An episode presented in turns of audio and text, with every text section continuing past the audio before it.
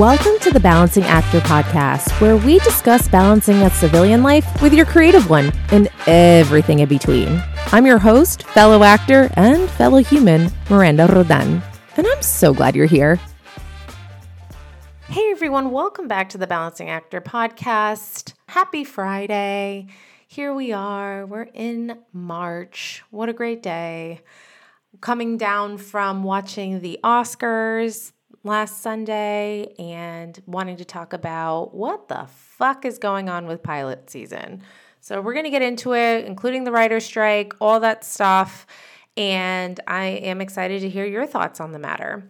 So, starting off with the Oscars, if you haven't gotten a chance to catch the highlights, please do. It was truly a year of the underdog.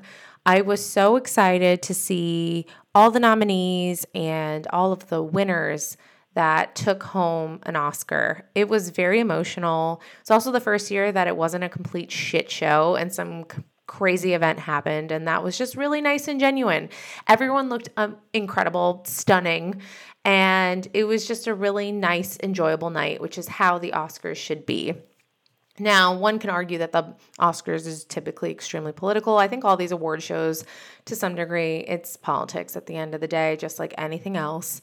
But I was really, really pleased to see such a diverse variety of nominees. And I think that's really important. Um, whether it was political or not, uh, it was a political move on the Oscars to put these people on the ballot. They 100% were deserving. Um, I think it's important to see people of different sizes, color, colors, and ethnicities because it helps inspire the little boys and girls and in the world. And I know for me, when I first saw a Latina like J Lo, like Selena, like Gina Rodriguez winning awards and up on stage, it was majorly inspiring for me because I felt like I could do it too and and do hold that in my heart as far as my journey goes um, and believing that you can get yours just as much as they got theirs. And I think it's important to continue to see those faces. The take home all around winner was the movie Everything Everywhere All at Once my goodness, if you haven't seen this movie yet, please go and watch it. It is crazy, um, but an editorial masterpiece, along with just stacked with a bunch of really amazing actors. And I just really, we don't have a film, haven't had a film like this in in, in years. I really can't even think of a film at the at the time um, that compares to what exactly that film was about. And it was just so creative and just so well done in its wacky, crazy, weird way, which is very inspiring from a creative standpoint, but also if you have that wacky project then just do it. Just get practice into in creating the the art that you want to create and the storylines that you want to do because you just never know if things are going to hit. And i think it's important to do something that you really truly enjoy so it was amazing to be able to see these actors come home with Oscars. It's definitely actors that have had long standing careers. Um, special focus on Ke Huy Quan. I mean, we've known and loved him since the Indiana Jones phase, from Goonies, Goonies Never Die. I mean, just such an endearing character and just also so memorable to see him act again later on in this life um, and and be part of such an incredible piece of art and history now that he won. he won supporting actor. And uh, just go and Google the highlights as far as his speech goes. I was in tears. So inspirational because he had 20 plus years in the business. Um, I think more than that because he had was a child actor and then couldn't find work for the longest time. It really wasn't a time for Asian actors to really blossom, unfortunately. And that's Hollywood's fault. uh, and you can see Hollywood kind of goes through waves of emphasizing on different ethnicities and races and things like that when it should just never really have to be a phase. It should just always be an open opportunity for everybody. But we do see it. We do see the trends that happen. And I hate to call it a trend, but it is what it is. But I, I just think that the longevity of this career is that it's really it's really a marathon. It's not a sprint. So when you choose to live this life, you really are signing up for a long-term investment in your career.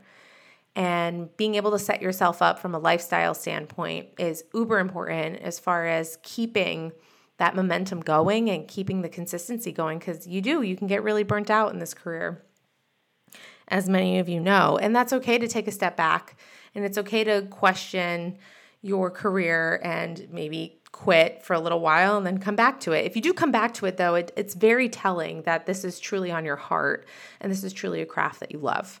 And that could be said for any career that you decide to do. But I think it's particularly important to focus on acting because there's just so much richness that goes into pursuing this type of career. And you'll hear it time and time again. Many, many celebrities were on the brink of just completely giving up. And then that's when they get their quote unquote big break. And you just, you really truly never know when that's going to be. Um, for those newer actors out there, like typically it's not your first co star that you book, even though your friends and family believe like you made it, you made it. It's usually a long journey and yes, it's a good resume builder, but it's usually not the end all. Although there was a pretty good amount of people, at least in their speeches, that were either part of actors that were part of films for the first time or um, the editor for Everywhere, um, Everything All at Once. I think this he said this was like his second film that he had edited or something like that. And I was just like, what? So a lot of newbies, probably right time, right place, right opportunity, but that's very rare. Most of these actors, you know, have been in the game for a very, very, very long time. And I am just so excited for them. Um, one casting director you should definitely follow is Lori Wyman. She's based in Miami, and she has a really nice post to go ahead and follow Lori Wyman's office hours. She's so always so generous to actors and very giving of information and so so helpful. And i just love the community that she's built so far. But she uh, posted something a couple hours ago and she says this and i'm going to quote from her facebook post. Never give up whatever you're doing. So this applies for actors and non-actors alike. But then she goes into and i'm going to paraphrase some of these but brendan fraser was told his looks were fading as a Hollywood hunk. He was a medical liability on set. He was just a late 90s manatee idol, matinee idol, sorry, not manatee. Huh, that's hilarious. Okay. Uh, a fluff performer with a handsome face and little skill. Oscar night, he took home Best Actor. Jamie Lee Curtis was a final girl, a genre actress, specialized in low budget trash, wasting her Hollywood royalty pedigree. Uh, her parents are both nominated for an Oscar. Um, if you didn't know that, she mentioned that in her speech. But Oscar night, she took home Best Supporting Actress. Ke Huy Quan was a child actor. As he fell further into puberty, his roles dried up. He was, quote unquote, the little Asian dork from those 80s movies, not a serious actor. He went 20 years without being cast because nobody thought he had talent. Oscar night, he took home Best Supporting Actor. Incredible. Michelle Yeoh was a Bond girl whose looks were changing as she got older. Can we feel that, females? Like, a lot of times we get a bad stigma for aging in this industry, but ultimately it's a beautiful thing, and wrinkles and gray hair are a great way to enrich your performance and the characters because they're real people. Um, she was an action star past her prime, they said, not a lead role material in Hollywood. I don't know if that's because of her ethnicity at the time or what Hollywood meant by that, but probably because Hollywood was, you know, very one sided. It still is to some degree. She was too old, too unbankable, which means, you know, can't make money, too Asian to carry a movie, which is pretty messed up. Oscar night, she took home Best Actress. We are breaking boundaries with these Oscar winners. And that really makes history. And that is such a beautiful thing. And it just goes to show that you don't need Hollywood's approval, although Oscar night is pretty much Hollywood's approval, proven, but you don't need it to continue what you're doing.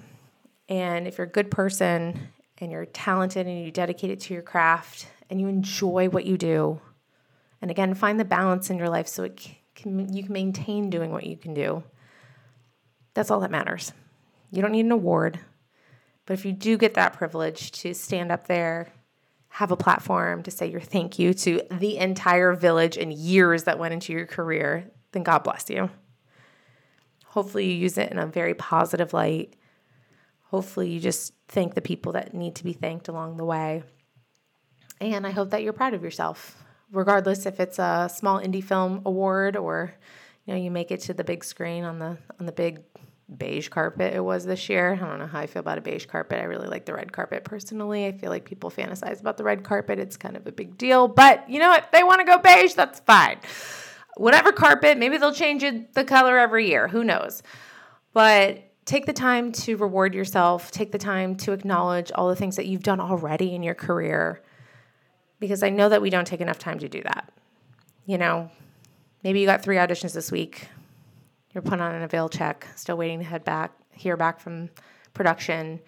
Maybe you booked a commercial earlier this month, whatever it was, like huge wins, huge wins all the time. So I really enjoyed Oscar night. I thought it was great, and I have some more movies to watch on my list. Okay, segue into what the fuck is going on with pilot season. So, since I was living in New York for the last six years. Pilot season was always a really big deal. But it's kind of an old school mentality at this point with the streaming services now so readily available. Streaming services really like plowed into the industry like a big yellow bus. Uh, they really changed the game for better and for worse, I think, in some degrees. And pilot season in the past, in the in the olden days, was usually a time period between January and May when the major networks, um, Fox, ABC, NBC, CBS, all of the ones we know and love, would produce pilots. So, new ideas of shows, drama, comedy, whatever they can come up with, where they then get voted on essentially, and they see if they get greenlit, which means on, picked up, uh, and that there's going to be money to actually produce the series. So, January was always a really heavy time for people who were going out for series regulars and lead roles. And then January, February, and then the subsequent months, like March, April, May, was used to cast all the supporting roles, like your guest stars and your co stars. Um, this year, you're wondering why it's so slow?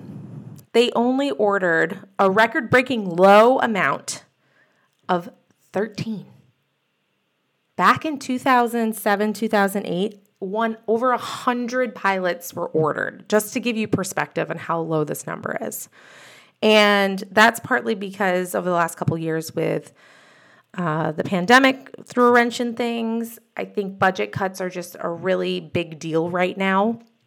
And they're just not ordering as many pilots to be able to fund and back them. So that's concerning because that means obviously less pilots, less work for us for the major streaming I'm sorry, major networks. That is not to be said for the streaming networks. So I'm getting this source from a really great article in Deadline. I will post it in the uh, show notes, but you can see that the streaming services are still hot. They are producing a lot of different pilots, a lot of script series. So they're not even doing a pilot, they're just going straight to series, which I guess is cheaper to some degree. Uh, so, very, very interesting just to look at this. And it's actually really cool um, website. You can click on ABC, see how many pilots and series orders they have, CBS, and then you can go into the streaming services. So, there's too many to really mention, but I, I will provide that link. But just to give you a highlight, as far as the 22 to 23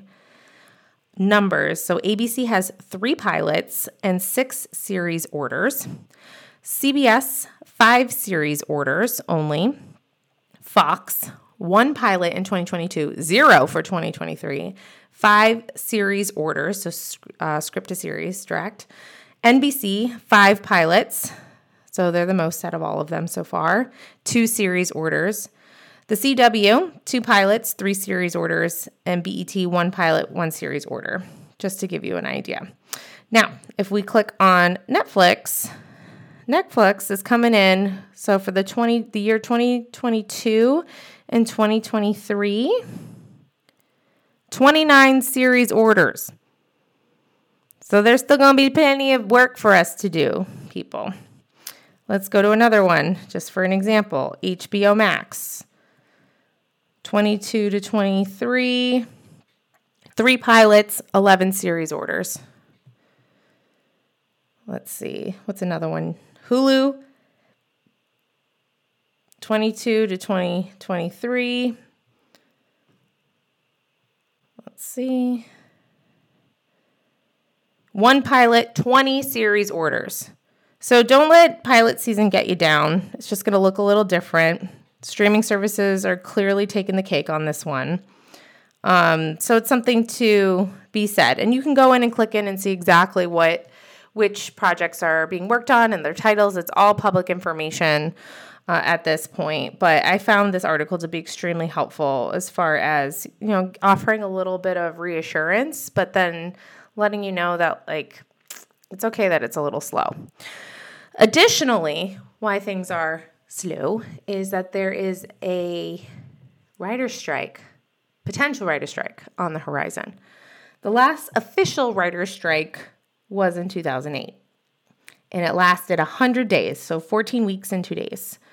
The writer's strike before that was in 1988, to give you a little bit of perspective, and that was 153 days, which was 20. How many weeks is that? 21 weeks, six days.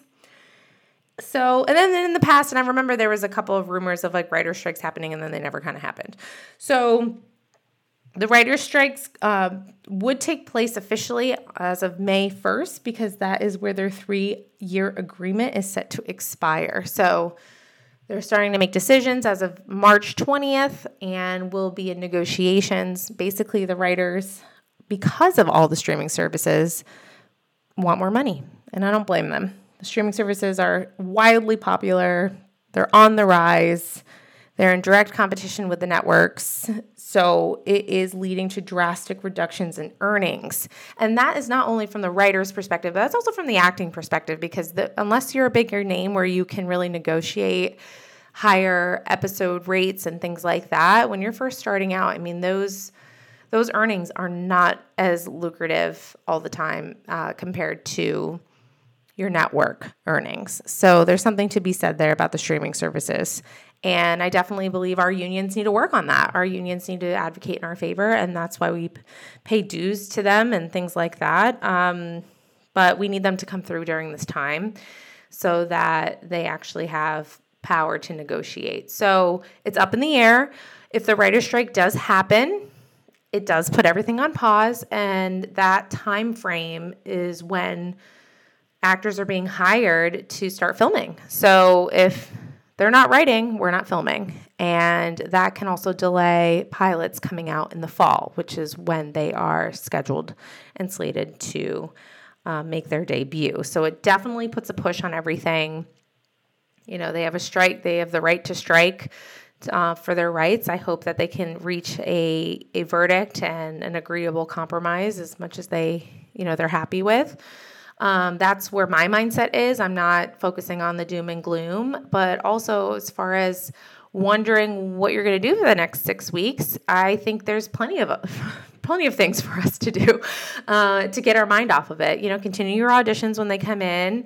Continue to network. Now is a great time to network because if you're not working, most likely casting directors are not working and other industry professionals are not working. Remember how amazing the outlet clubhouse was during the pandemic. I mean, it was huge as far as reaching people that you would never be able to reach.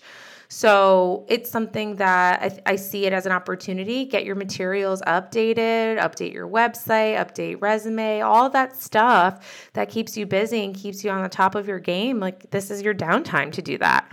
Also, taxes due April 17th, because that's the next business day, because the 15th on a Saturday. Who hasn't started their taxes yet? Me. Uh, and every year it's always a dreadful thing, and it's I never look forward to it, and it always takes me like weeks on end to just get my shit together. So this is your notice to get your shit together. That's what I'm doing this weekend getting my taxes together. And guess what? That will keep you occupied for the time being. So, plenty of things to do within the next six weeks. Another casting director that I want to give a shout out to is Erica Bream. Erica, I'm taking your oh shit class right now, um, as she knows, but it is a great class. So go ahead and follow her. She's she offers quite a few different types of classes, but I have found my love for following casting directors that are just so generous with unveiling information about the industry from their perspective. Uh, we always wonder what it's like on the other side and what they see and how they interact with the business side, production, all of that stuff. Erica's amazing on her Instagram account, which is Erica's Bream Cast. And she just has updates on the writer's strike, telling you to calm down and stay busy. She's got updates on, you know, breakdowns if they matter. She's got updates on a whole bunch of different subjects. And I just really appreciate everything that she has to give the actor who is just so desperate for this information because you know we don't know we don't know um, another really great account to follow is kara at ccr casting she is fantastic also at providing a great resource for actors as far as what's going on, you know, insight into passing on auditions, acing yourself tape, you know, callbacks. She offers classes as well.